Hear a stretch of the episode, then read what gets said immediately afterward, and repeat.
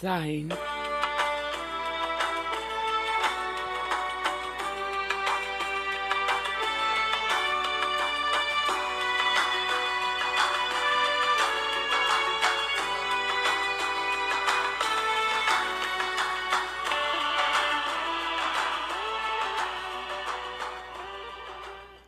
Maher Zain Singh, Ya Nabi, Salam Alaikum. actually the world doesn't have any meaning. Right. The world the world.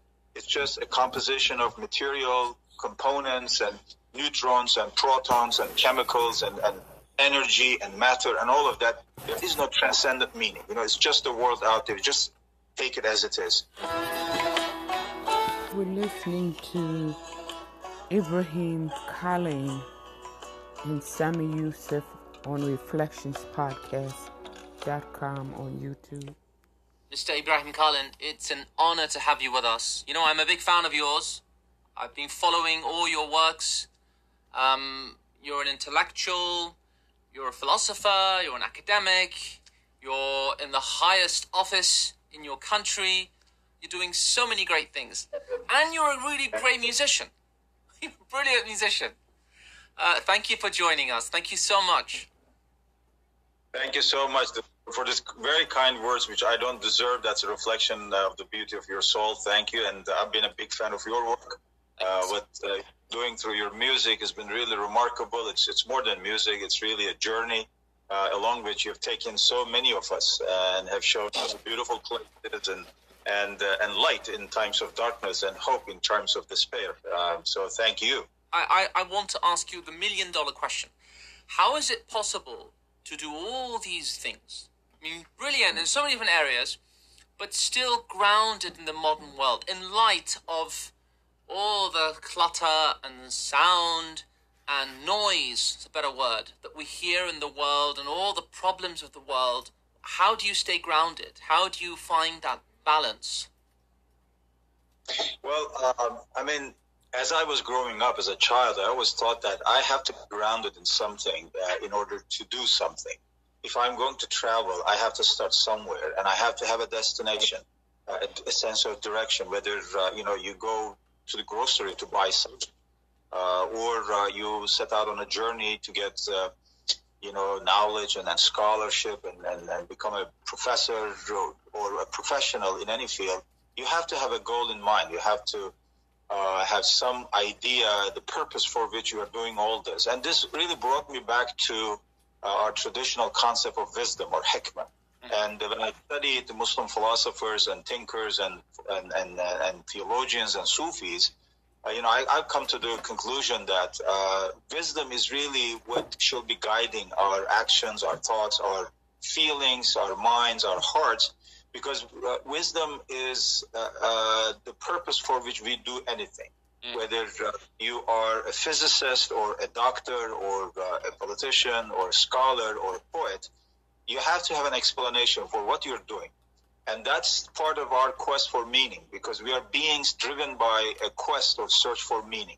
We cannot do anything without meaning. Right. Uh, the, the nihilists have claimed in the modern world that no, actually, there is no meaning and we just have to live with it. Mm. Uh, but deep down, we all know that yes, there is a question of how to bring out that meaning, realize it in your life, make it available to others. Yes, that's a big question, but we cannot live without meaning. We know that meaninglessness cannot be an answer to our quest for meaning.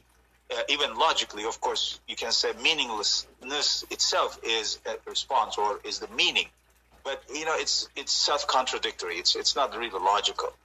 And uh, so I, have tried to, you know, make a sense of what, what I'm doing. Uh, and all that brought me to uh, a kind of a multidimensional understanding of reality.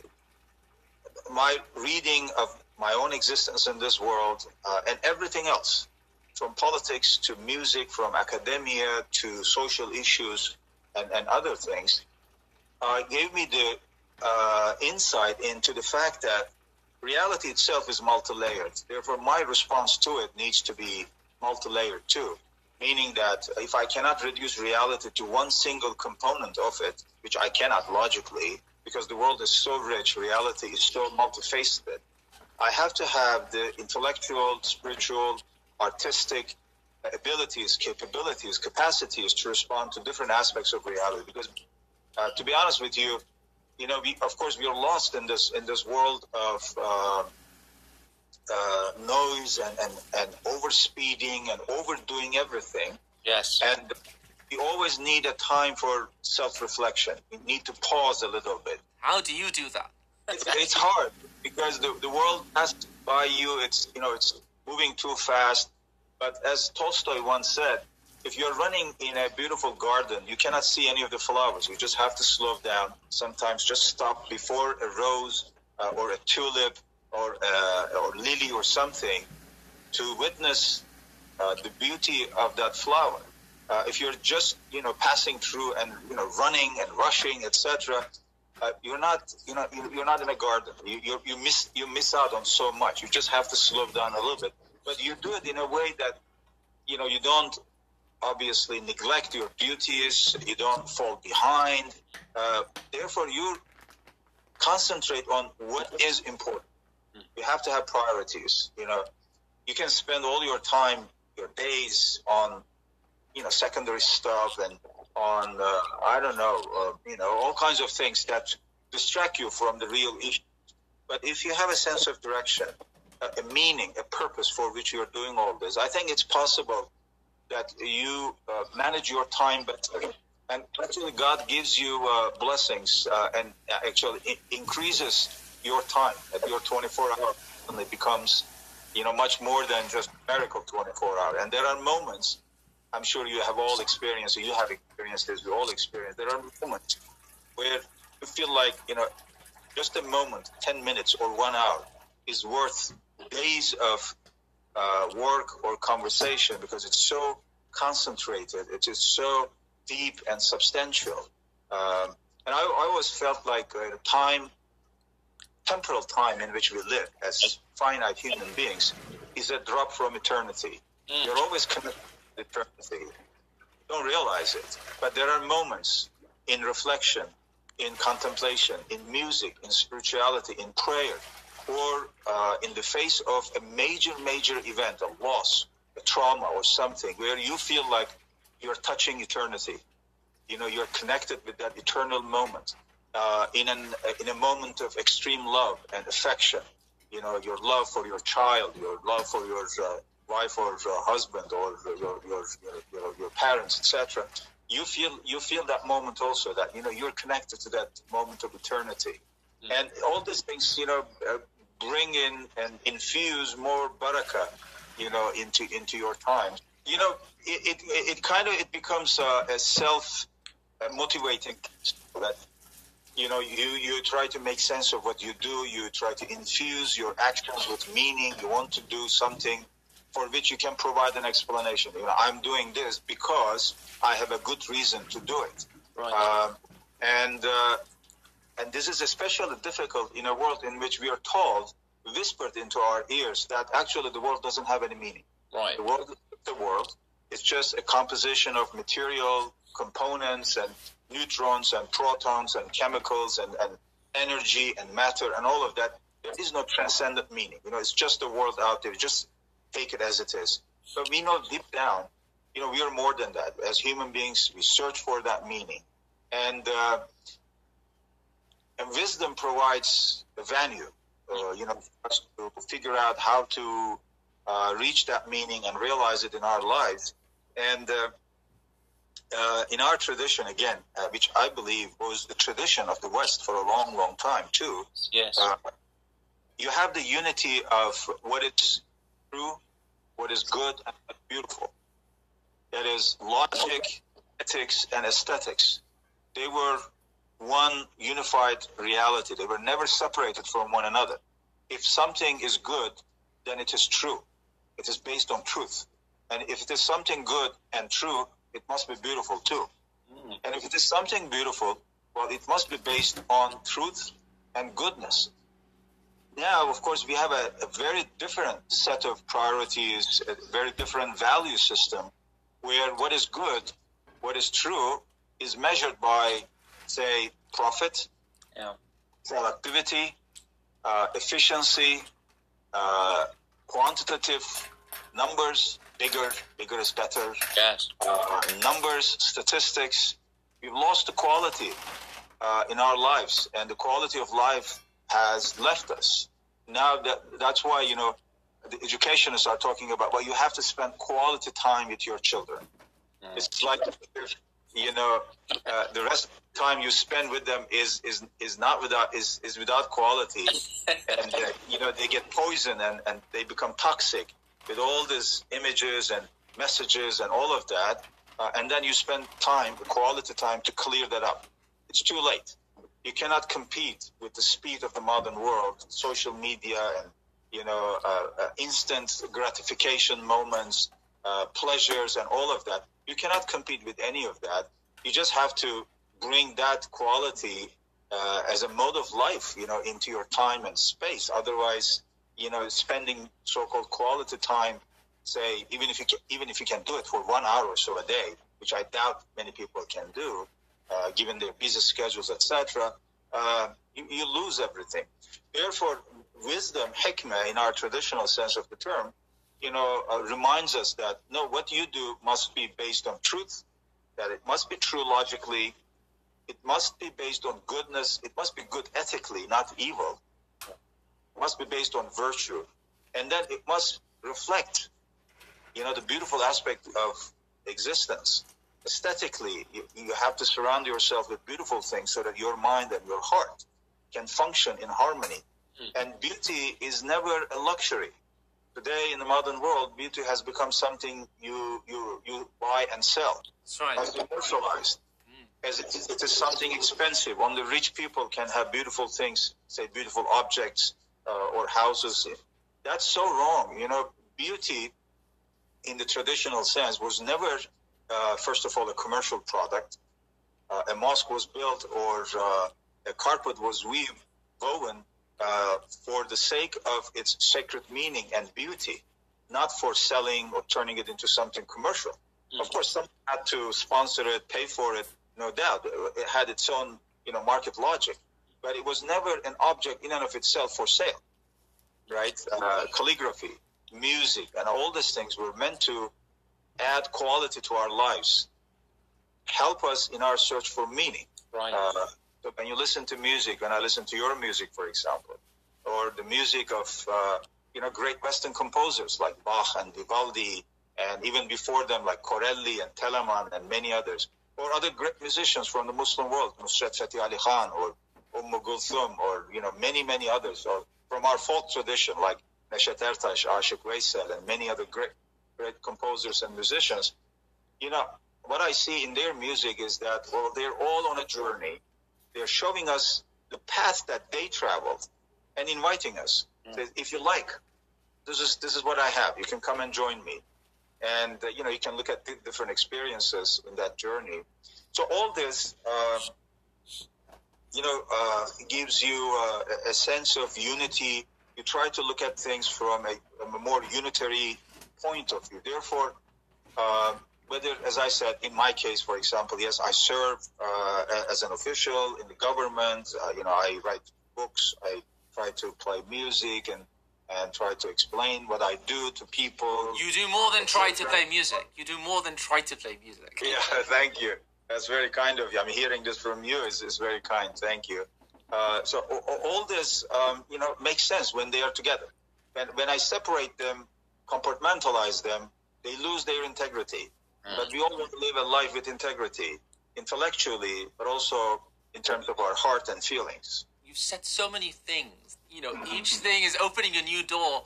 You've got philosophical, which is lovely. I'm a student in this area. You're a, you're a, you're a ustad. You're a uh, accomplished teacher. You talked about different realities. It reminded me of a quote by one of our sages. That which is lacking in the present world is a profound knowledge of the nature of things. What is reality in itself? And the, as you said, the different layers of reality. Well, it's a very good fundamental question. Uh, reductionism is one of the philosophical diseases of the modern world. We tend to reduce things to one component of a huge system, thinking that it will help us control it. Not explain it scientifically, it's a function of control. Uh, because if you keep it simple, then you can control it, you can manipulate it. That's been the driving force behind many of the reductionist scientific ideas, uh, unfortunately, in the modern world, because, uh, you know, uh, modern capitalism is driven by the idea of control. If I can control you, I can define you, then I can sell you more products. That's the bottom line. I mean, it sounds very gross, but believe me, at the end of the day, that's that's the logic behind it. Because, you know, all these uh, statistical uh, studies and psychological studies on social media, behavioral patterns, and and uh, uh, you know uh, all these trends and all these things, they're studied in order to figure out what you like, and also the ways in which I can influence your taste, your preference, so that at the end of the day, I can sell you more products, right? I want to sell you more. Unfortunately, that's that's modern capitalism. And so control uh, becomes uh, a function of capitalism, and science, knowledge, uh, investigation, all this becomes a function of finding different ways of controlling you and uh, the customer. And in fact, suddenly human beings become customers. We are no longer human beings carrying the light of the divine within our souls, but we are just customers, mm. right? We are either customers or potential customers. Only two kinds of people exist out there for capitalism. Now, uh, control issue is related to simplicity. If you can, if I can keep it simple, that is reduce all this complexity to one or two components, then I can control, you know, by pushing one button and that's it. I mean, remember what happened in Truman Show, right? The way, you know, his life was set up, uh, that, you know, he, he was controlled in so many different ways, his life, and uh, he didn't know that he was set up. He was part of the setup that he was living uh, a, life of a lie, a life of uh, a, a, constructed being, uh, constructed only for the sake of TV, so that they can sell products. And you know, there will be a moment when you know they will show uh, a product. Uh, you know, his wife comes to him and says, "I want to cook you this macaroni today," but it's actually a commercial. Yeah. You know, it is so inhuman.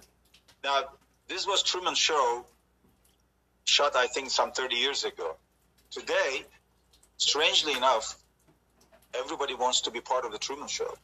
With social media, you know, I want to share everything, every picture. I want to put it out there. I want people to like it, and I, I, I want to live another life on social media, on virtual reality, etc. I mean, it's terrifying uh, when you think about it, what happened to your privacy? What happened to your own self? What happened to your own identity? I mean, you're just redesigning yourself every single day according to the most current fashion and trend and, and, and all that stuff. You're no longer yourself. But modern capitalism actually uh, provides the means to make it happen so that I can control. it. The point is, reality is much more complex than to be reduced to one of its components as our Muslim philosophers and many others, like Heidegger in the Western tradition, have said, uh, existence, al wujud, in the philosophical sense of the term, is more than uh, the total sum and collection of individual existence. That is, you know, I am more than a collection of my organs. I'm more than my hands, my, my, my feet, my eyes. Yes, they're part of me. They are me, but when they come together, I am more than my, my, my organs, right? So you cannot reduce me to my hand or eye or ear. Yes. Right? I, I am a whole when each is distributed equally. So if that's the reality, that's the nature of reality, then I have to understand reality uh, at different levels. Uh, at the material level, yes, there are tools that I have to understand the physical things. Yes. You know, I thing. I have this glass here. So, I mean, that's how I respond to it. At the level of ideas, then I, I use my mind, and that's how I respond to that reality. At the level of imagination, you know, the world of imagination, alam al khayal, for example. This is, in fact, an experience of alam al khayal, in a sense. I mean, you are there, you are on a screen, I am on a screen. We are real, but not real. We are kind of traveling between different levels of reality. So I respond to it through my imagination uh, poetry, music, religion, metaphysics, and novel. You know, all these things respond to a particular aspect of reality. If I reduce all this complexity to one single element, I miss out on this incredibly rich nature uh, of reality. I think this is one of the things that uh, we are forgetting in this modern world. Uh, and we are forgetting the fact that uh, simplicity is not reductionism. Uh, you can be very simple. Fascinating. With incredible complexity behind it. Because uh, as, as they say, simplicity is the ultimate complexity. You know, it, it uh, you know, you, you, you want to do it in a simple way without reducing it to a single component or element. Uh, it's like, for example, your music, right? I mean, you, you sing something, you carry a, a, a, feeling, a sentiment, an idea, you know, in that in that that song, uh, and it's a little journey. You're inviting us to join you there, and uh, sometimes musicians also feel this like the, the best moment you reach is the simplest moment in a musical tune.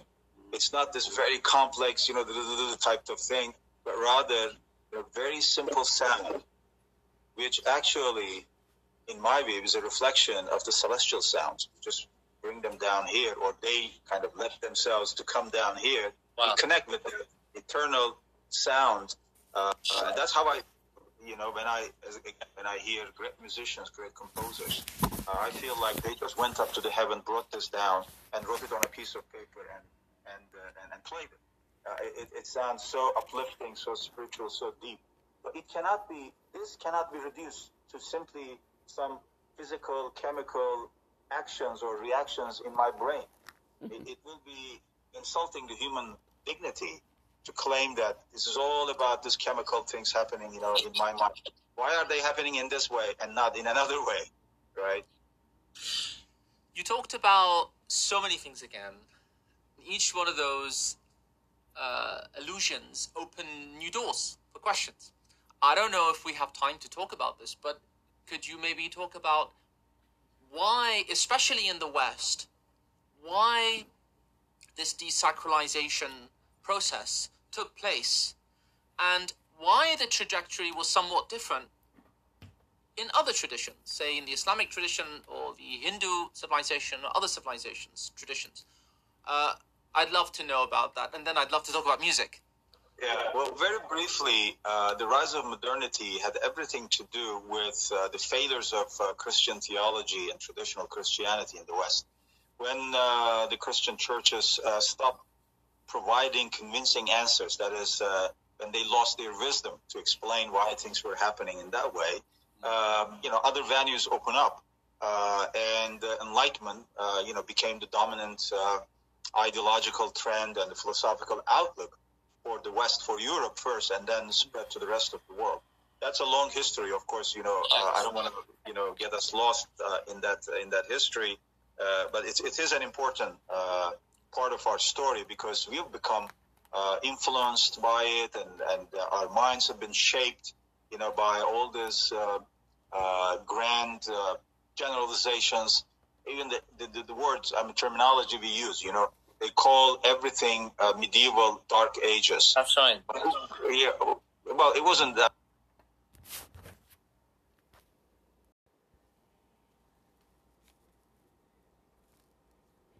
We were listening to part one of the Revelations podcast. Dot com on YouTube, the Revelations podcast, with Dr. Sami Yusuf and Dr. Ibrahim Kalin, K A L I N, Kalin Ibrahim I B R A H I M, and Sami S A M I Yusuf Y U S U F on YouTube and other streaming platforms. We'll continue with part two in a moment. I'll I'll read from the Quran, chapter 30, the Romans, section 3, manifestations of divine power in nature, verse 40, verse 20, excuse me, verse 20, chapter 30, verse 20. And of his signs is this that he created you from dust. Then lo, you are mortals who scatter. 21. And of his signs is this that he created mates for you from yourselves, that you might find quiet of mind in them, and he put between you love and compassion. Surely there are signs in this for a people who reflect.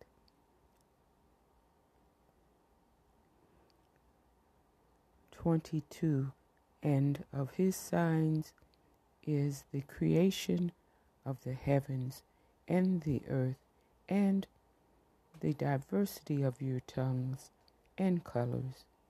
Surely there are signs in this for the learned. Verse 23 And of his signs is your sleep by night and by day, and your seeking of his bounty. Surely there are signs in this for a people who would hear. And 24.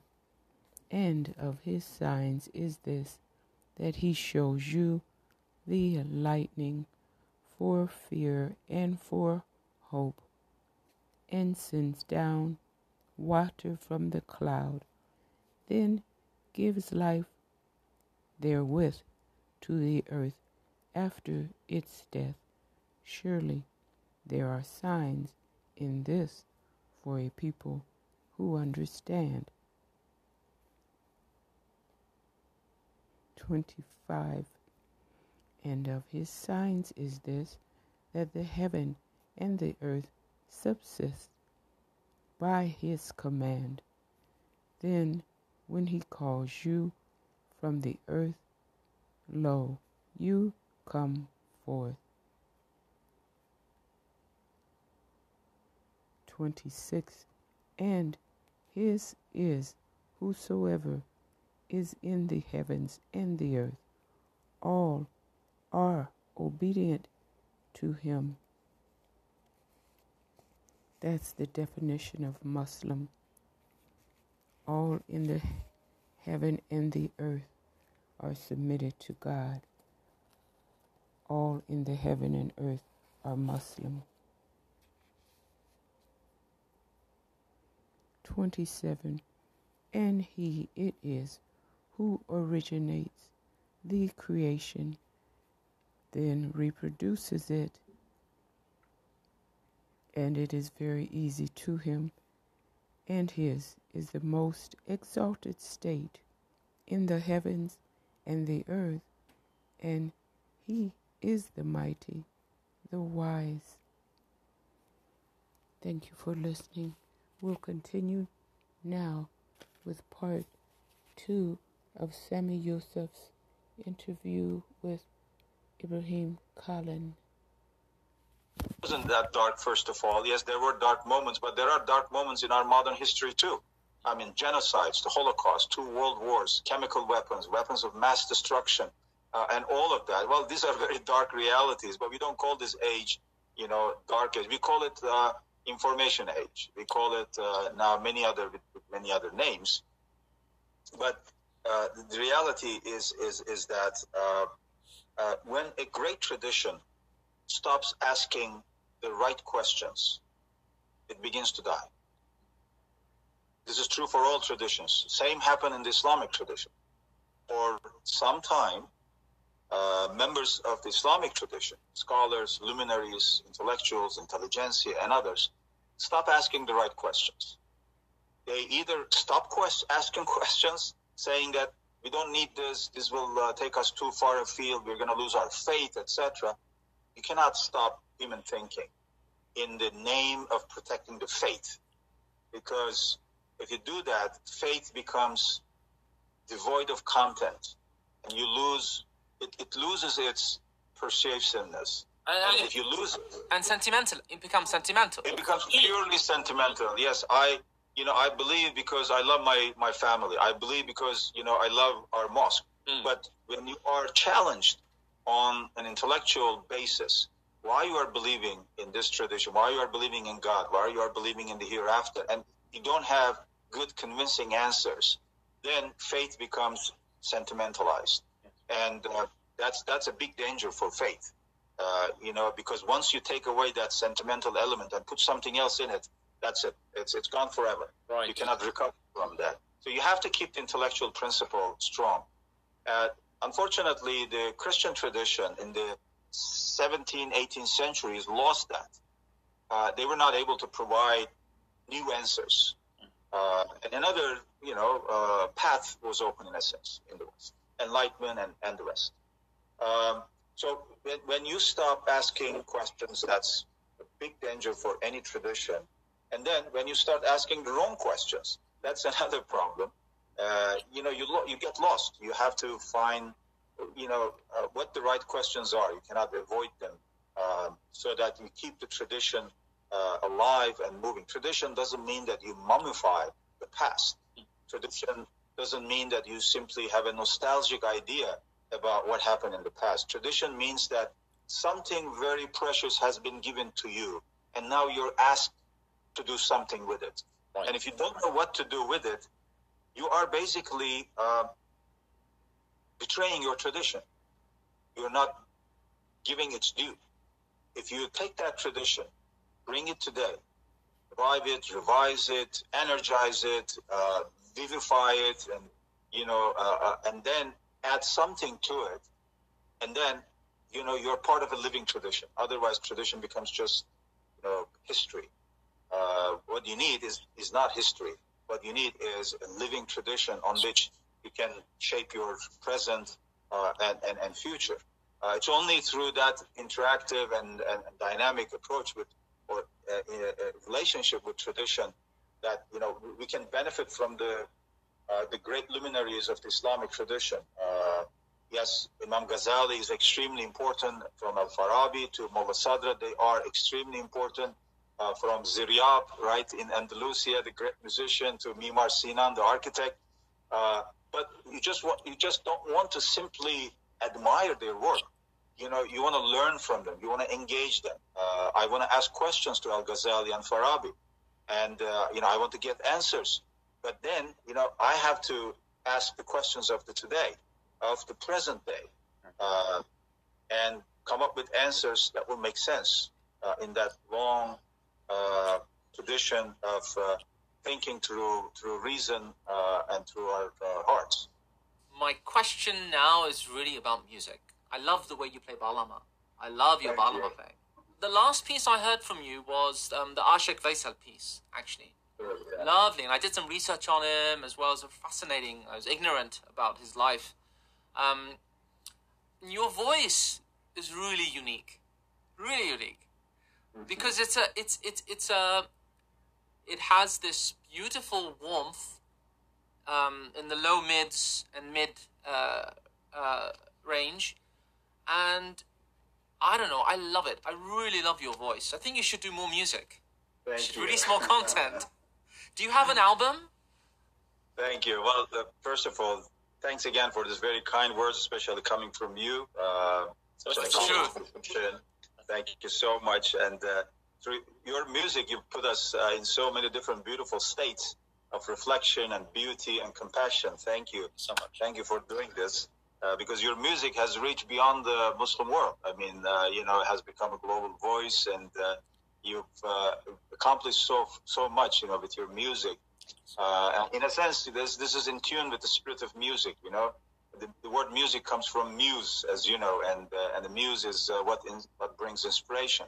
And uh, once you have that notion of inspiration, meaning that you know you are simply not the master of what you're doing. You're giving something, and you're sharing it with others. So it makes you humble. Actually, you, you- can never, if you are a true musician or master of anything, you can never be arrogant, because you know that your talent is given to you. Mm. Your task is to use it in the most effective uh, way, uh, and, do it in a humble way, so that you know it is graced, it is augmented spiritually, and when you share it, it doesn't become less; it becomes more, because it's always al- almost like contagious, right? It, it spreads from one place to another. Wow. So I, with, with music, I always felt like you know it opens up so much in my mind, in my soul, uh, that uh, you know I uh, begin to understand better the, the, the meaning of the ineffable. There are moments where you reach the point of the ineffable. There are things for which there are no words enough Mm. to express what you have in your mind, in your soul, in your heart. And you reach that point of the ineffable where you begin to say the most beautiful things. You have to really go to that limit. uh, beyond words so that you can start having a conversation in silence. Mm. Sometimes the most beautiful conversations happen in silence without words. You are in the company of your friends, your companions, uh, and uh, you just keep silent. And that's the most beautiful conversation. And you never ask, why are we keeping silent? Something happened, something wrong? You never ask that question. To the contrary, you enjoy the silence together. Wow. Because that's where the ineffable penetrates our minds and our souls and opens up so much. You say so much by not saying. Mm. Music is is the most important venue, for me at least, to express those feelings and ideas uh, and states without saying a word. Uh, you just hit the note, say something, you know, it, and uh, kind of it draws you inside, and and you begin to concentrate uh, on on that moment. And then there is the beauty of performing it, because especially with other musicians, uh, when you play with others, the synchrony, the harmony that comes out of that joint work is so beautiful. You know, you are yourself. You're always yourself as a singer, as a composer, or as an instrumentalist. You are yourself, but also you are with others. You don't lose your individuality. You play with others. In fact, they bring out the best in you, especially if you are playing with good musicians. Uh, they invite you, they stimulate you, they tempt you sometimes. You know, you do this? You know, you do this in the middle of the music, right? It's all uh, improvised. You don't, you know, you, of course you practice, but you know there are moments where you feel like when you're part of an orchestra or group, uh, an ensemble, for example, you have this perfect combination of the collective and the individual. You're part of something larger than you without losing yourself. And when you play with other musicians, you feel like, uh, well, can I live my life like this? Not just playing this music, but I'm part of a larger reality, my community, my family, my friends, my university, my country, and humanity at large. And I have that sense of uh, flow, you know, with others without losing my individuality, my personality, but without becoming arrogant either. Because I know, you know, my talent becomes more valuable when I am joined by, by others. Uh, so, I mean, th- th- these are the things that, uh, you know, uh, kind of inspire me when I when I do my music and listen to music, play play music, um, and, and convey this this sense of the ineffable uh, through music, uh, which I believe, as I said, says so much than uh, than any words you may choose. You still haven't explained how you do all of that, though. how do you find the time to do all of this? To release music and singles and and and you you know I mean anybody who's familiar with your with your work and life knows that you're prolific. You're very very busy. You do a lot of things. How do we get some of that barakah? in time you learn how to do things on the go. Uh, when I was uh, at the university, I was teaching as a professor there. You know, I had my own time, and you know, I could schedule my things and spend hours in my office, library, and, and right now I don't have that luxury now. Um, so uh, I, I realize that well, when I travel, when I uh, you know go to places, official meetings, and other things, uh, there are times uh, I can work on the plane, uh, at the hotel, uh, you know, this and here and there. So I, I developed this, uh, you know, habit of doing things on the go. If I'm writing something, I always have stuff with me, you know, my books and my notes and my computer and things like that. I cannot carry my saz, my musical instrument, everywhere, but you know, it's always here and here. So it's in my mind, in my heart. So kind of, I always play it, you know, even from afar uh, symbolically or spiritually, so to speak. Uh, so I mean, you learn how to do these things, uh, you know, in in, in time. I think, uh, and also spending less time on less important things. Right. I know, um, you know, spending less time on social media, on TV, and things like that. I, I'm not saying that don't do any of this. Of course, we cannot avoid them, no doubt. But do it in a reasonable way.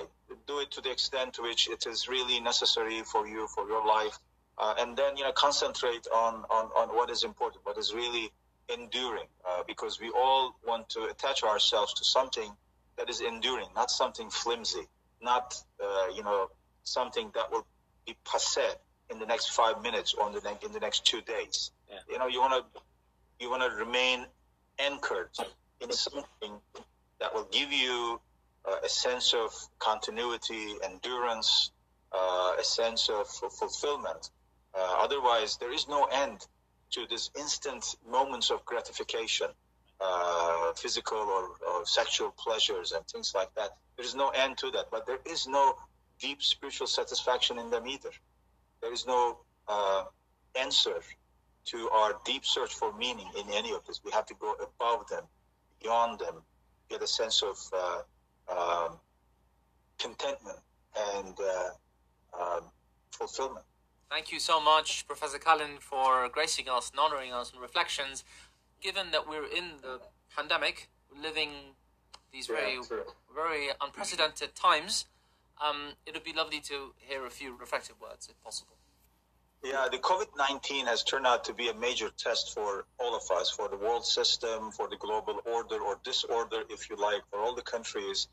Uh, has shown that uh, there are no hierarchies when it comes to such major catastrophes.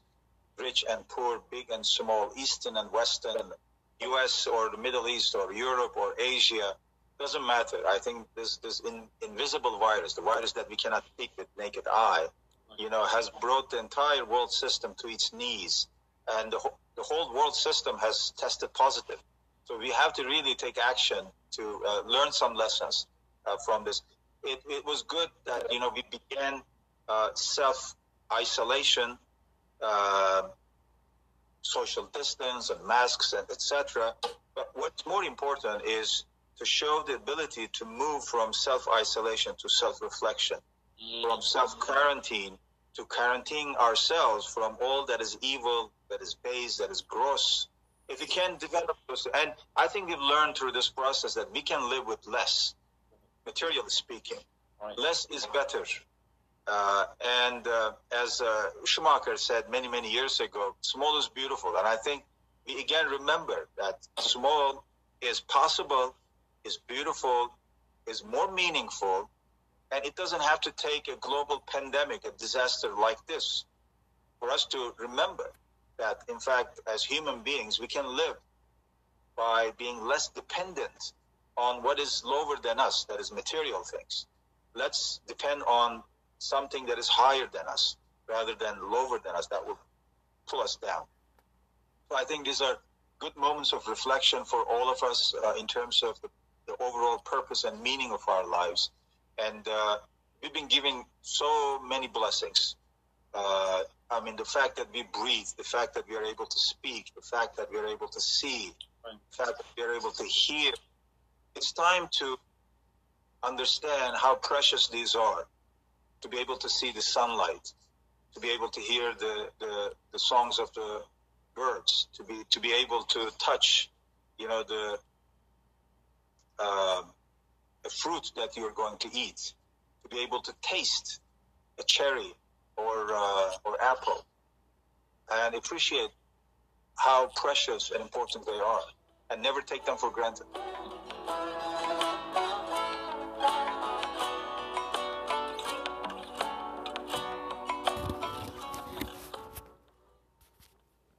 Thank you for listening to part two of Reflections Podcast, episode 12.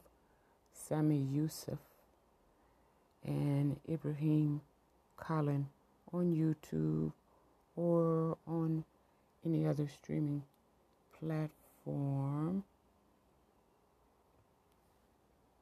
And I wanted to add on to what we just heard. We have a little bit of time left. Wanted to add on another another segment from Quran.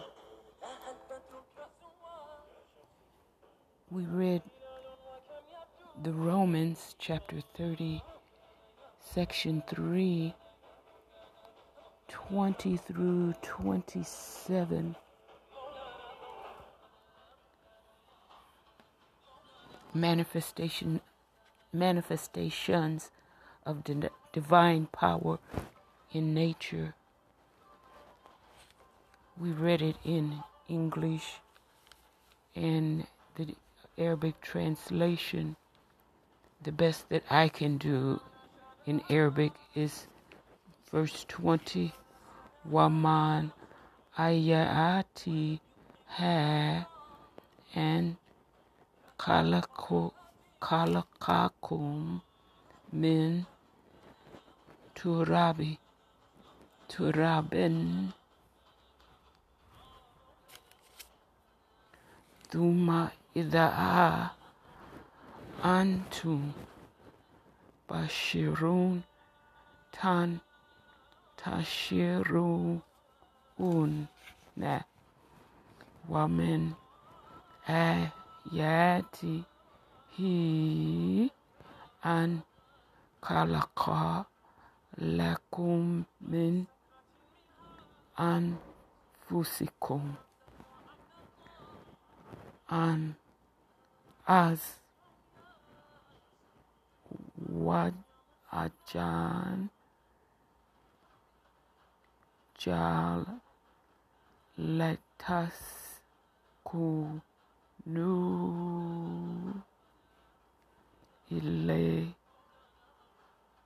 ha waja ala bainakum kumi kuma wadaha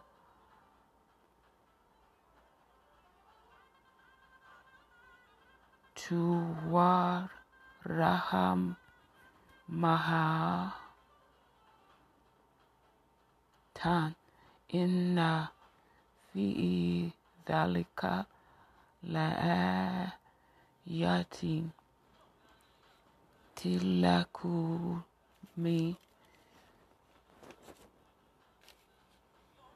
Mayata Fa Karuna 22 Wamin Aya Tihi Jalakus Samawati wal Ard Wa Aktila Nun Al Sinatikum Wa Al Wa عنكم إن في ذلك لآيات للغالين. 23 ومن آلاته منامكم بالليل ولا har wa ibtika hukum min fazilihi inna fi dhalika layatil likumin mayas Ma'un 24 وما ومن آياته يريكم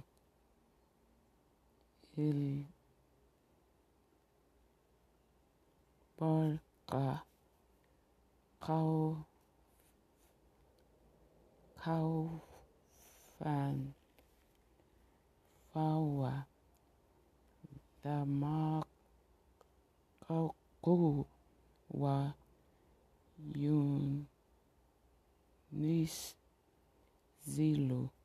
من السماء ماء فيحيي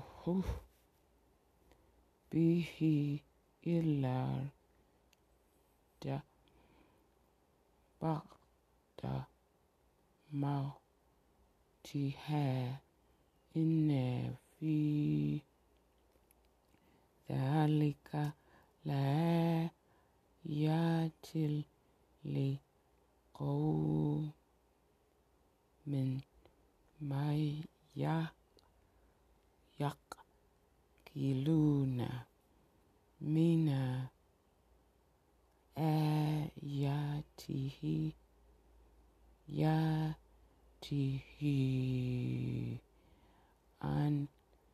Antukuma, Missamawa, misama, Uwa, Uwalardi. بأمره. ثم إذا دعاكم دعوة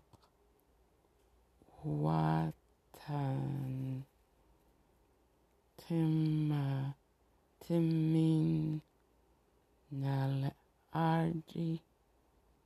إذا أنتم يخرجون.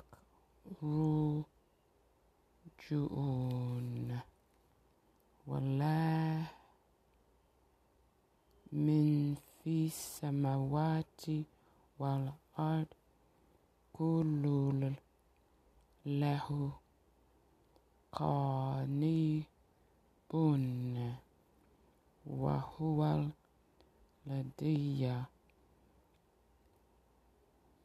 yabda'ul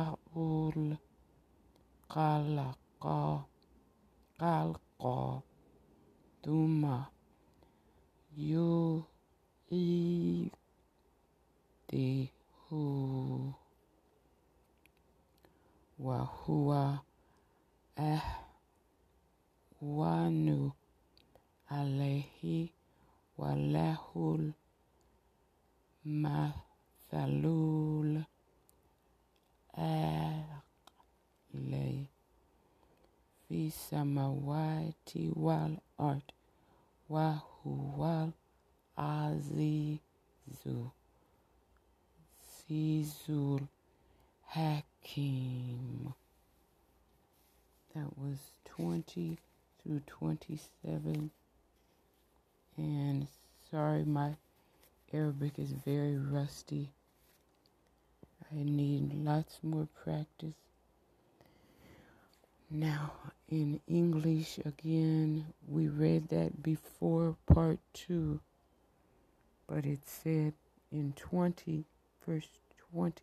Well, actually, I wanted to read this time in the Romans chapter 30. I wanted to read 18 and 19 because I left them out the last time and they're just as important. 18 says in English, and to him be praise in the heavens and the earth, and in the afternoon, and when the sun declines. Bismillah Rahman Rahim in Arabic, Walahul Amdu fi fi samawati wal ard wa aish wa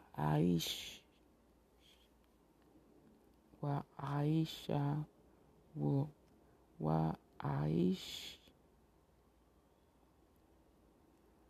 yan wa hina tushirun 19 Hebrew English he brings forth the living from the dead and brings forth the dead from the living and gives life to the earth after its death. And thus will you be brought forth.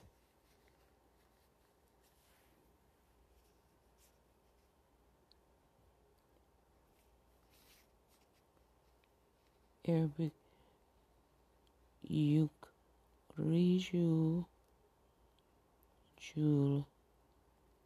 Hi, ye minal maiti wa yuk rijul mai ita minal Hi wa yuh i yuh il ardi bakti motiha wa kazalika tu tu rahimun that's 19 and and then 18 and to him be praised in the heavens and the earth and in the afternoon and in the sun and when the sun declines and the note says for when the sun declines the five times of prayer are clearly indicated in this and the previous verse Okay, let's read 17, the previous verse. So, glory be to Allah when you enter the evening and when you enter the morning.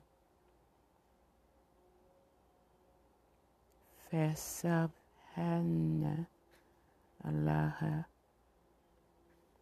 Fa subhana lahi he he na fa subhanallahi. He na tum tum suna wa hina to tools behold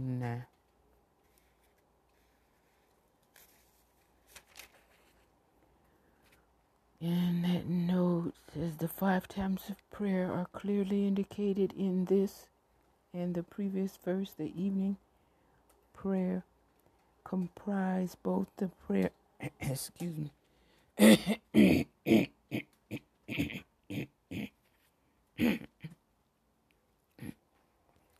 excuse me, the five times of prayer are clearly indicated in this and the previous verse, the evening prayer, comprising both the prayer at sunset and the later evening prayer. The five times of prayer were observed at Makkah and places at which the Muslims gathered for prayers are mentioned in reports relating to very early days of the Prophet's mission.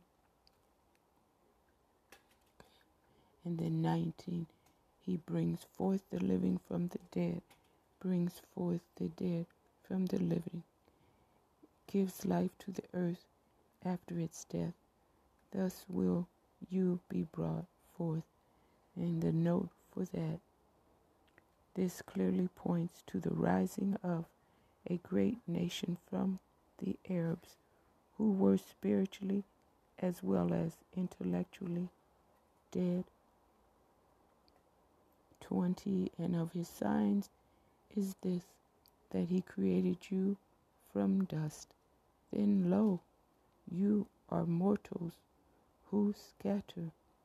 21 And of his signs is this that he created mates for you from yourselves, that you might find quiet of mind in them, and he put between you love and compassion. Surely there are signs in this for a people who reflect.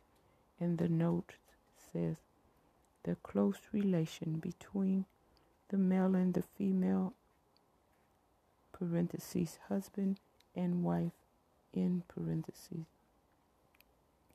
is expressed in words which indicate the closeness of the union to such an extent as to have misled many to suppose that the act of the physical creation of the female from the male is implied, but the Quran explains itself when it refers to the ties of love and compassion and to the quietness of mind, which refers to married, which refers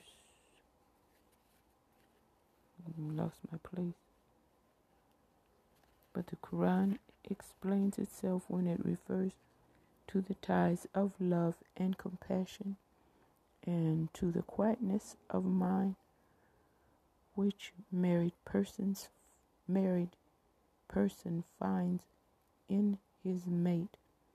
The verse gives us the Islamic ideal of marriage, which serves the purpose not only of the in- increase of the human race, but also that of the spiritual advancement of both the man and the woman by referring to the quietness of mind which they find in each other. And I have to add in my own comment and open a parenthesis and say it just dawned on me that as I was listening to Ibrahim Sami talk on on the um, re- human relationships, male and female, and family and community relationships. This these very verses were open. I was reading these. I didn't plan that ahead of time. But these very verses were uh, very, uh, how can you say, compatible with what they were speaking. It happens, well, it happened when I was um, reading Bible verses and recording music at the same time. The verses and the music linked up together, even without planning that. So I just wanted to share that to let everyone know um, that if if you if you think it's uh, something, it's not your imagination. It's not my imagination. It's nothing I planned. It's nothing that I'm smart enough to plan. So you can see for yourself that there's a higher power than just those of us on the earth. That's my whole point. Okay, the other footnotes go with which verse?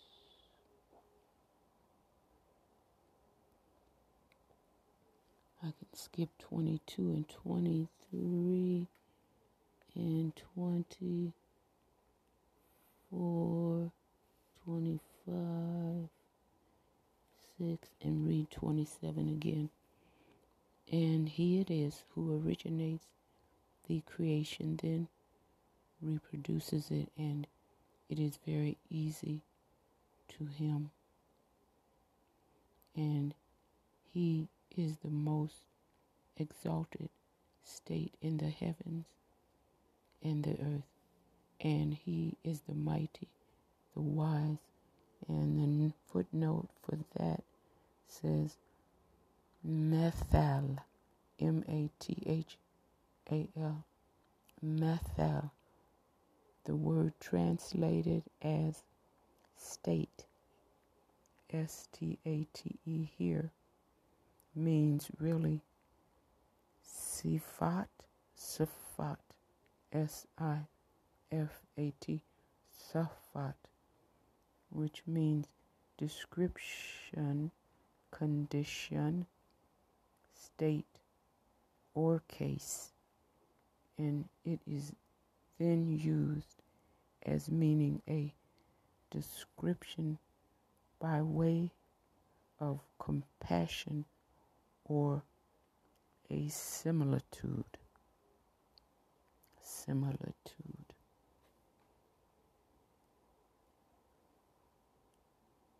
Okay, well, thank you for listening. And thank you for tuning in to the show. Sorry, I'm in a rush, but the lines are so long everywhere that I um hate to leave you, but I gotta go until later. Take care of your st- yourselves. Stay well. We're listening to who's next? Looks like Sami Yusuf again. Azerbaijan. Okay, that's good. Beautiful song. From his World Heritage Tour. oh, no, not Sami. Yeah, composer and musical director Dr. Sami Yusuf.